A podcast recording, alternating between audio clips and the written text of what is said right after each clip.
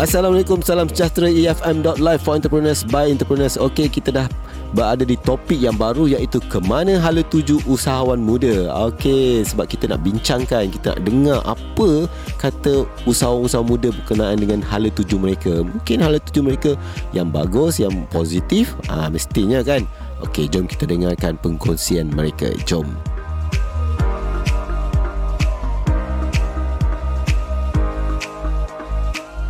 E F M dot live for entrepreneurs by entrepreneurs. Pastinya uh, yang saya janjikan tadi, kita berada di Bicara Express. Saya ada tetamu di studio, iaitu saya perkenalkan Muhammad Fazrul bin Zulkifri daripada Finawax. Ya, yeah, Finawax. Apa khabar Fazrul? Ya, yeah, khabar baik Rizal.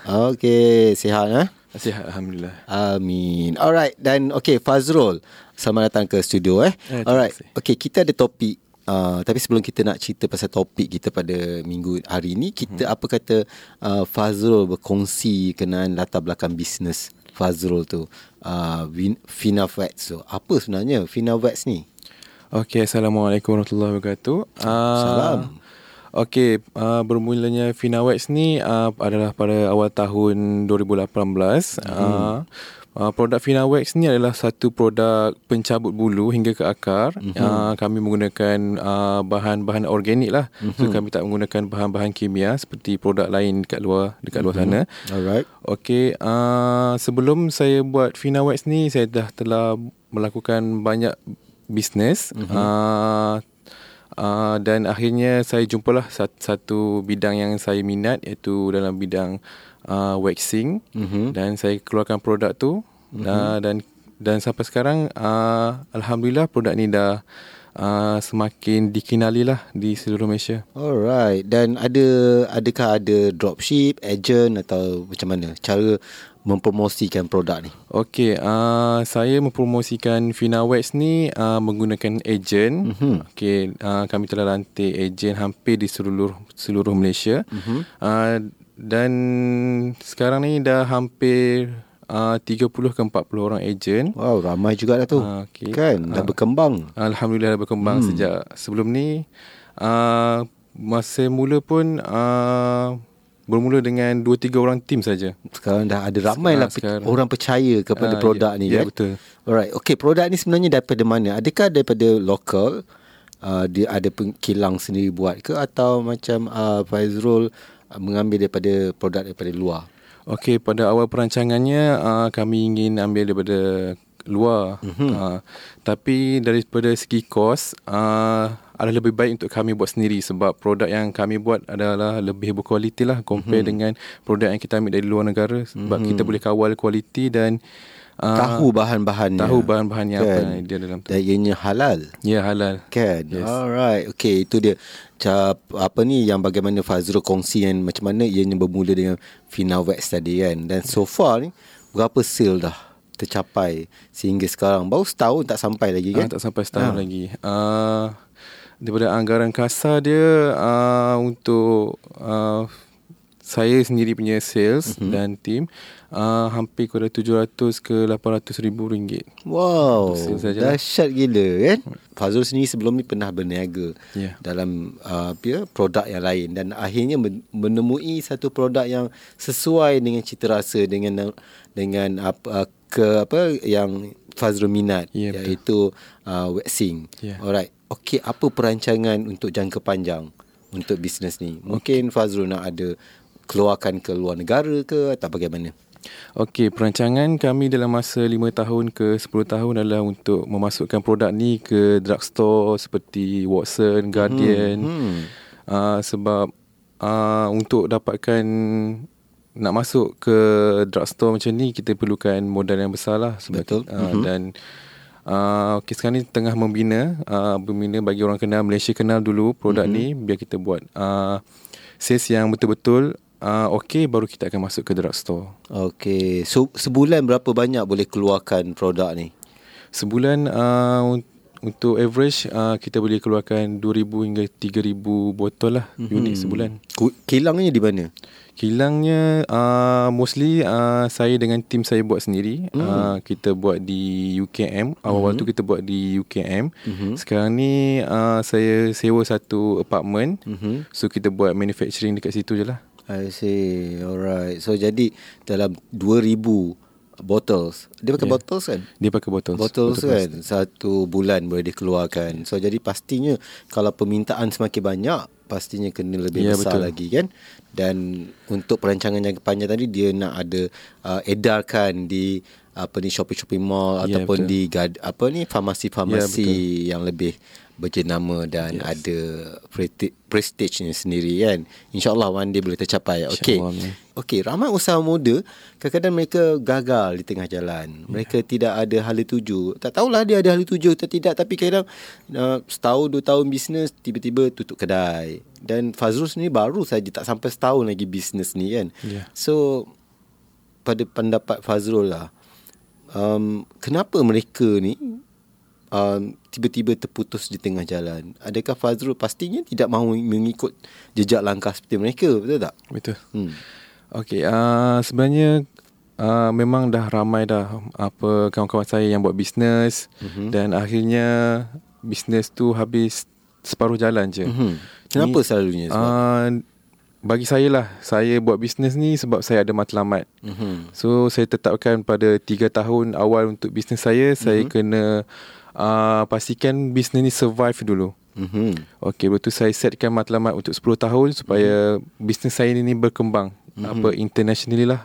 Mm-hmm. Uh, contoh seperti saya letakkan produk di uh, drugstore-drugstore seluruh Malaysia. So, mm-hmm. yang paling penting bagi saya adalah kita ada matlamat. Dan mm-hmm. kita minat untuk kita buat uh, bisnes tu sendiri. I see. Uh, so kita bukan buat sebab kita terpaksa, sebab kita belajar bisnes, kita nak kena buat bisnes. Betul. Ataupun mak ayah kita bisnes dan dia suruh kita buat bisnes. Mm-hmm. Uh, so but saya sendiri daripada, bukan daripada family bisnes. Mm-hmm. Uh, mak ayah saya kerajaan. Mm-hmm.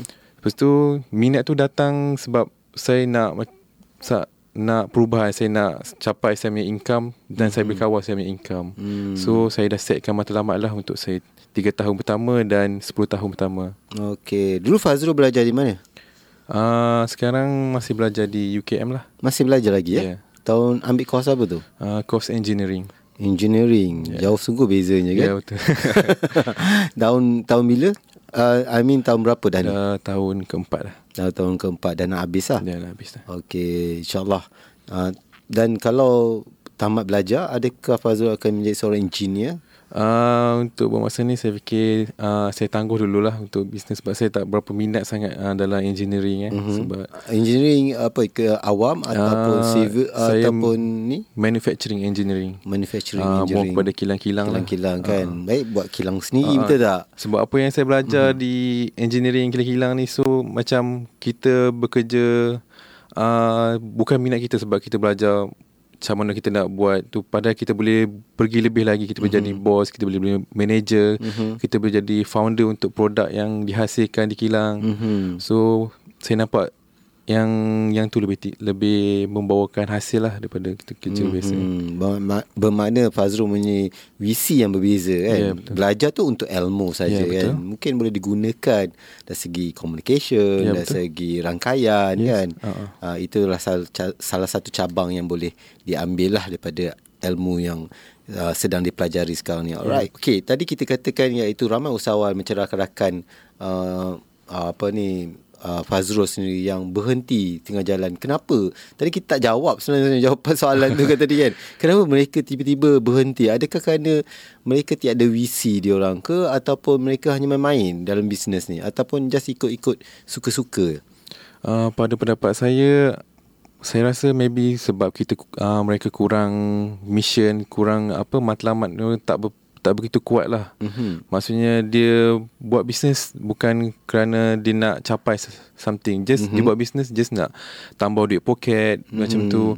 So uh, sebab itulah ramai yang tak berjaya buat bisnes sebab uh, dia orang tak ada matlamat yang spesifik. Hmm. Senang cakap dia tak ada naluri bisnes tu kan. Ya, tak ada naluri. Uh, mereka hanya lebih kepada okay, tengah belajar, mungkin duit tak cukup. Ya, betul. So jadi buatlah bisnes hmm. untuk tambah duit poket. Bila ya. dah, dah dapat capai apa target dia orang untuk katakan bulan tu dia nak lima ribu, so dia stop lah. Ya, betul. Kan kebanyakannya macam tu, dia tak ada betul-betul menjiwai ya, uh, sebagai seorang usahawan. Dan okay, um, seperti uh, Fazrul sendirilah kan, sekarang dengan income dah sampai seven hundred thousand a month kasar eh, ke atau bersih? Yang tu dalam masa lapan bulan lah, tujuh ratus lapan puluh tujuh ratus ribu tu. Ah, yeah, itu adalah sales kasar lah. Yeah. Maksudnya apa ada dengan uh, gaji pekerja. Berapa orang pekerja dah sekarang? Uh, sekarang ni baru ambil yang untuk staff saja, mm-hmm. kita ambil baru dua orang lah.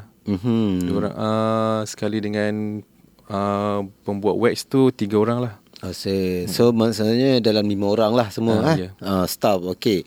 Adakah uh, Fazrul merasakan sekarang ni ada? Tadi dah kongsikan lah apa future plan Fazrul. Yeah. Tapi dari segi income tadi kan, adakah uh, Fazrul merasakan ianya adalah satu figure yang selesa ataupun merasakan ianya perlu ditingkatkan lagi? Okey, bagi saya uh, income ni adalah uh, sangat kecil lah. Sebab mm-hmm. uh, sebab kita sebelum kita buat bisnes ni, saya dah saya dah buat research mm-hmm. uh, produk-produk yang seperti saya mm-hmm. uh, dia boleh pergi lebih jauh lagi. Boleh jauh lagi uh, ya. Yeah. Sebab mm-hmm. sekarang ni kami hanya menggunakan marketing-marketing yang sangat minimal cost dan mm-hmm. zero sekarang cost. Saya guna saja. Online sekarang kan. Ya, sekarang saya guna media sosial saja. Media sosial saja. Yeah. Eh? Alright, okay. Dan ianya efektif kan? Eh? Ya, efektif dan mampu berkembang lebih jauh lagi lah, sebab banyak lagi ilmu yang kita tak belajar lagi. Mm-hmm. Uh, mm-hmm. Banyak lagi platform yang kita belum guna lagi untuk sebarkan uh, produk ni. Mm-hmm. So, insyaAllah kalau kita dapat gunakan hampir pada semua platform ataupun kaedah-kaedah marketing terbaru, insyaAllah kita boleh pergi lebih jauh lagi lah. Mm-hmm. I see. So, uh, pastinya Fazrul juga mempunyai um, apa ni content marketing sendiri yang bagaimana ada ilmu uh, berkenaan dengan content marketing ke uh, atau ada belajar di mana-mana ke yang uh, mungkin boleh dikongsi dengan pendengar-pendengar E F M. Oh, daripada content marketing uh, memang content marketing memang sangat penting lah untuk kita sebagai seller, sebagai mm-hmm. uh, founder mm-hmm. sebab content ni adalah kita cara untuk kita tarik pelanggan dan mm-hmm. kita menyampaikan informasi tentang produk kita kepada pelanggan. Mm-hmm. So content marketing ni dia tak susah sebab kita, contoh kita ada satu produk mm-hmm. uh, macam produk, produk saya produk Finawax. Mm-hmm. Macam mana kita nak create content untuk kita punya produk waxing ni? Mm-hmm. Kita tanya pada pelanggan. Mm-hmm. Okay, kalau uh, daripada jawapan pelanggan tu baru kita kita akan jadikan content. Mm-hmm. Contoh macam okay, apa masalah uh, puan uh, kenapa puan nak beli produk ini. Okay, mm-hmm. so dia akan bagi jawapan, maybe dia ada masalah sekian mm-hmm. dan kita jadikan masalah dia tu sebagai content untuk kita punya produk. I see. Yeah. Okay. Uh, so content ni daripada pelbagai jenis, macam mana uh, dari segi produk kita, kelebihan produk kita, kita boleh huraikan satu-satu sebagai uh, satu kekuatan lah untuk kita promosikan. Mm-hmm. So untuk kita buat iklan ataupun kempen, kita tak perlu sebarkan terlalu banyak konten dalam masa yang sama lah. Mm-hmm. So kita pilih hanya pilih satu ataupun dua konten mm-hmm. dan kita buat kempen untuk kita punya produk. I see. So jadi penting juga konten tu sebab ramai usahawan-usahawan kadang tak faham yeah. apa itu konten marketing yeah. ataupun macam mana kita nak menjadikan konten tu lebih menarik dan mudah di, apa difahami oleh apa pelanggan-pelanggan. Alright. Okey, okay, kali ini kita nak lebih pergi kepada teknologi. Alright, dan kita tahu ramai sekarang usahawan muda yang memang tahu keliling dia sebab dia membesar dengan teknologi. Yeah. Dari media sosial, dari segi apa ni teknologi uh, pembuatan, operasi dan bagai-bagai macam-macam lagi lah. Jadi sebagai usahawan muda yang baru berumur dua puluh tiga tahun, pastinya seorang inj- bakal engineer dan ambil kursus engineer juga kan. Um, pastinya teknologi ini bukan asing pada Fazrul. Ya, yeah, bukan asing. Alright. Okey, bagaimana Fazrul menggunakan teknologi ke dalam bisnes Fazrul? Okey, uh, teknologi ni sangat membantulah, contoh daripada kita punya R and D mm-hmm. untuk produk kita. Mm-hmm. So cara pembuatan uh, waxing tu sendiri, uh, sebelum ni kalau untuk awal-awal penggunaan uh, kami menggunakan uh, cara tradisional lah. Kita mm-hmm. buat wax, kita gunakan dapur yang menggunakan stove. Uh, so mm-hmm. sangat sangat tradisional mm-hmm. dan kita so kita gunakan Uh, teknologi terbaru banyak uh, di Malaysia ni pun dah banyak pembuat untuk benda-benda uh, contoh kita boleh memasak dalam satu stove yang automatik, kita boleh mm-hmm. kita boleh setkan suhu, kita boleh setkan dia punya stirring mm-hmm. dan kita boleh hasilkan produk dengan lebih cepat lah mm-hmm. uh, yang teknologi sangat membantulah menjimatkan kos dan menjimatkan masa kita. Alright. So jadi kalau ada usahawan di luar sana mungkin ramai yang masih lagi tertinggal dalam uh, teknologi ni, apa nasihat um, Fazrul untuk mereka? Okey, nasihat saya adalah kita perlu banyak lagi apa cari ilmu, cari uh, perkembangan terbaru yang tentang kita punya industrial, sebab mm-hmm. sekarang ni sangat heboh mengatakan tentang Industrial four point oh. Yes. Okey, yang tu uh, kita pun harus terlibat sekali lah dengan uh, perkembangan tu, sebab sangat industri kita tengah bersangat pesat berkembang lah. Mm-hmm. So banyak teknologi baru yang telah kita masukkan di Malaysia. So sangat rugi kalau kita biarkan macam tu je, kita tak kan. join ha. So, dan sebenarnya kita ni sebenarnya adalah terkebelakang juga kan, ya, berbanding dengan negara-negara ya, yang betul. lebih maju kan, seperti Jepun, Korea, uh, Europe. Sebab saya tengok diorang punya teknologi dah lagi depan lagi, ya, betul. dah five point oh lagi dah ya, kan betul. Kita baru nak mengenali yes, apa uh, itu four point oh ya, kan ya, betul. Hmm, jadi sebagai usahawan juga pastinya uh, Fazrul ingin menjadi seorang ejen perubahan, dan bagaimana Fazrul melihat sebagai seorang usahawan muda yang boleh menjadi ejen perubahan kepada senario Uh, apa bisnes tu sendiri. Okey, uh, itulah uh, sekarang ni banyak uh, telah banyak orang di universiti lah, banyak telah banyak buat ceramah, mm-hmm. telah banyak membuat kempen untuk kesedaran yang kita perlu mm-hmm. mengaplikasikan Industri four point oh ni dalam bisnes, dalam uh, dalam kita punya uh, itulah dalam kita punya kehidupan seharian pun kita kena lakukan, sebab dia sangat menjimatkan masa, dan itulah dia masih dia boleh sebagai seorang yang usahawan muda pastinya Fazrul boleh menjadi seorang ejen untuk perubahan kepada rakan-rakan yang lain kan. Ya, yeah, betul. Aa, jadi pastinya dengan teknologinya, jadi kita kena didik juga rakan-rakan kita di keliling kita supaya mereka boleh adopt teknologi-teknologi baru. Ah, ya, betul. Right. Ah, sebab saya jadi contoh jugalah, ramai yang mengikut saya dan mm-hmm. Uh, ikut saya ke seminar-seminar tentang peluang dan hmm. mengenali teknologi baru lah. Tentang banyak sekarang ni uh, kerajaan pun ada buat uh, kempen-kempen untuk sekarang ni My Halal hmm. Halal ha- punya uh, hub tu hmm. uh, sangat membantulah dia mengambil teknologi baru untuk pemprosesan produk-produk halal. Betul kan. Jadi kita sebagai usahawan-usahawan, khususnya usahawan muda yang ma- masih baru dalam dunia apa ni perniagaan ni, gunakan apa saja ilmu berkenaan dengan teknologi yeah. dan juga uh, apa ni ilmu berkenaan dengan uh, media sosial yang yeah. sentiasa up to date. Betul. Gunakan sebaik mungkin sebab ianya membantu bisnes. Inilah peluang yang perlu di grab oleh semua usahawan. Ya, yeah, betul. Sebab sekarang ni compare dengan dulu mm-hmm. uh, sekarang ni banyak sangat platform yang kita boleh gunakan untuk kita pasarkan produk kita. Contoh mm-hmm. uh, kita ada Shopee, kita ada Lazada, betul? Kita ada eleven mm-hmm. Street. So sangat banyak platform yang kita boleh gunakan. Compare dengan dulu sangat susah, sebab dulu untuk menjual kita perlu face to face, kita ketuk pintu, ketuk kan pintu, uh, ha. rumah ke rumah, ketuk pintu, direct hantar selling, flyers ya, kan? Betul. So banyak perubahan kita buat daripada flyers. Sekarang ni kita tak pakai flyers, kita gunakan uh, kita boleh bagi gambar secara online mm-hmm. dan bisnes tu sebenarnya twenty-four jam, macam kedai dibuka twenty-four jam ya, kan betul. Kan? Dan yeah. bukan saja peringkat di Malaysia saja boleh melihat, malah yeah, seluruh dunia seluruh boleh dunia. Kenal produk kita, yeah. bisnes kita kan. Ya, yeah. sekarang so, macam kita di Malaysia ni kita boleh produk, pasarkan produk kita di seluruh dunia. Kan? Bukan, bukan di Malaysia saja. Mm-hmm. Jadi itu sebenarnya peluang yang ada dan kelebihan yang patut diambil. Sebab yeah, benda ni uh, apa ni usahawan-usahawan ni kena lebih banyak ilmu, pelajari dan korek sedalam mungkin ilmu perniagaan tu sendiri. Yeah, betul. Khususnya tentang marketing, operasi, Uh, jualan dan sebagainya. Alright, kemanakah uh, Fazrul pastinya punya ejen, punya perancangan untuk ejen-ejen uh, untuk membesarkannya lagi? Bagaimana punya, uh, pandangan Fazrul untuk mereka yang ingin menjadi ejen kepada Finawax ini sendiri? Okey, uh, peluang untuk menjadi ejen uh, kami akan buka lah se sebanyak yang boleh uh-huh. dan kami adakah ada masa-masa tertentu, ada kursus ke kena ikuti ke apa semua? Uh, untuk menjadi ejen uh, kita ada buat bayar pembayaran lah uh-huh. uh, dengan harga itu, itu dan uh, setiap minggu kita akan buat, saya akan coaching lah uh-huh. uh, dalam groups uh-huh. cara untuk kita marketkan produk, uh-huh. cara kita nak posit- positifkan diri, uh-huh. cara kita nak uh, promote kita punya produk, gunakan media sosial. So okay, setiap minggu saya akan bagikan input-input yang terbaru untuk ejen-ejen lah. Mm-hmm. uh, So jadi uh, peluang tu adakah uh, hanya ada syarat-syarat mereka untuk menjadi seorang ejen uh, Finawax?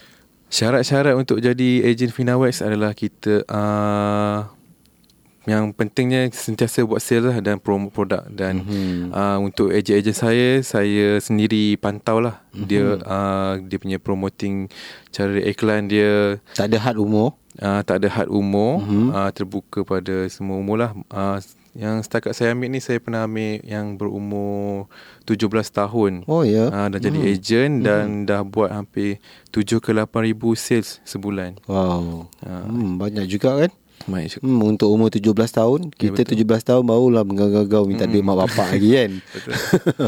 Dan okey, kalau uh, mereka berminat, macam mana mereka nak dapatkan produk daripada uh, Finawax ni? Ada Facebook, Instagram atau sebagainya? Okey, uh, kalau anda berminat untuk dapatkan Finawax, uh, hmm. anda boleh uh, jumpa kami di Facebook, uh-huh. uh, Finawax Hair Removal H Q, uh-huh. ataupun di Insta kami uh, at Finawax H Q, uh-huh. ataupun uh, untuk anda lihat lebih banyak info, informasi, informasi tentang Finawax ni, boleh pergi ke laman web kami mm-hmm. w w w dot finawax dot com. mm-hmm. uh, Dekat situ anda boleh tengoklah uh, senarai ejen kami, mm-hmm. uh, dan uh, info lah syarat-syarat untuk menjadi ejen ataupun dropship. Dan kami masih lagi membuka uh, sesiapa untuk join dropship kami lah. Okay, so maknanya kalau misalnya dia berada di um, Kota Tinggi, Johor lah contohnya, ada ejen di sana. Okey, uh, ha. bagi certain-certain tempat uh, uh, seperti di Kelantan, mm-hmm. uh, Terengganu, uh, masih lagi uh, belum ada ejen di kawasan mm-hmm. tu. Mm-hmm. Dan kami sangat mengalu-alukan lah untuk anda join tim kami. Mm-hmm. Uh, bagi kawasan Selangor, mm-hmm. uh, Seremban, Johor, ah, tak ada masalah. Kami ada ejen-ejen. Memang ada. Setiap daerah ada? Ah, setiap daerah ada. Wow, sudah begitu meluas lah. Benda ni dah berada di hampir seluruh Malaysia. Ya, yeah, betul. Kan? Sabah Sarawak ada? Sabah Sarawak, uh, sekarang ni ada di Sarawak je satu. I see. Tapi yeah, kalau dia nak direct pada H Q, boleh juga? Nah, nak direct ke H Q pun boleh juga. Boleh Har- juga lah. Ha, tapi harga tak sama lah. Kami tak, harga sama lah. Ha, tak ada persaingan. Tak dapat, lah. dapat, tak dapat diskaun lah. Ha, tak boleh, sebab kami tak buat persaingan lah antara kami dengan ejen. Um, so, masing-masing dapat yeah. dia punya apa ni, uh, setiap kalau uh, apa ni, setiap orang akan dapat sama rata saja yeah, kan. Sama rata. Harga yang jual, dijual berapa sama. Berapa harga lah dia? Uh, harga yang kami jual adalah R M empat puluh ringgit lah untuk satu unit. Satu unit. Uh, eh? Dengan set lengkap lah. Hmm, okey, itu dia. Pada pendengar-pendengar E F M ataupun bakal-bakal usahawan atau usahawan sendiri mungkin nak jadi dropship ataupun ejen kepada Finawax, boleh hubungi beliau di uh, Instagram dan Facebook yang diberikan tadi. Ataupun mungkin nak beli barang, boleh tengok juga eh, di mana ejen terdekat. uh, Ya, yeah, betul kan. uh, Jadi uh, jangan risau, sebab kalau tak ada ejen, boleh pergi pada H Q. Ya, yeah, betul. Sebab mereka akan hantar terus ke pintu rumah anda. Okey. Dan jangan lupa uh, terima kasih juga. Sebelum tu saya nak ucap terima kasih pada uh, Fazrul dari Finawax atas perkongsian tadi. Kita dah berbincang dan mengupas mengenai topik kita, iaitu uh, ke mana hala tuju usahawan muda. Terima kasih kerana datang yeah, ke E F M. Terima kasih. Itulah podcast Bicara Express yang telah disediakan oleh tim E F M. Teruskan bersama kami di episod seterusnya, hanya di E F M dot live for entrepreneurs by entrepreneurs.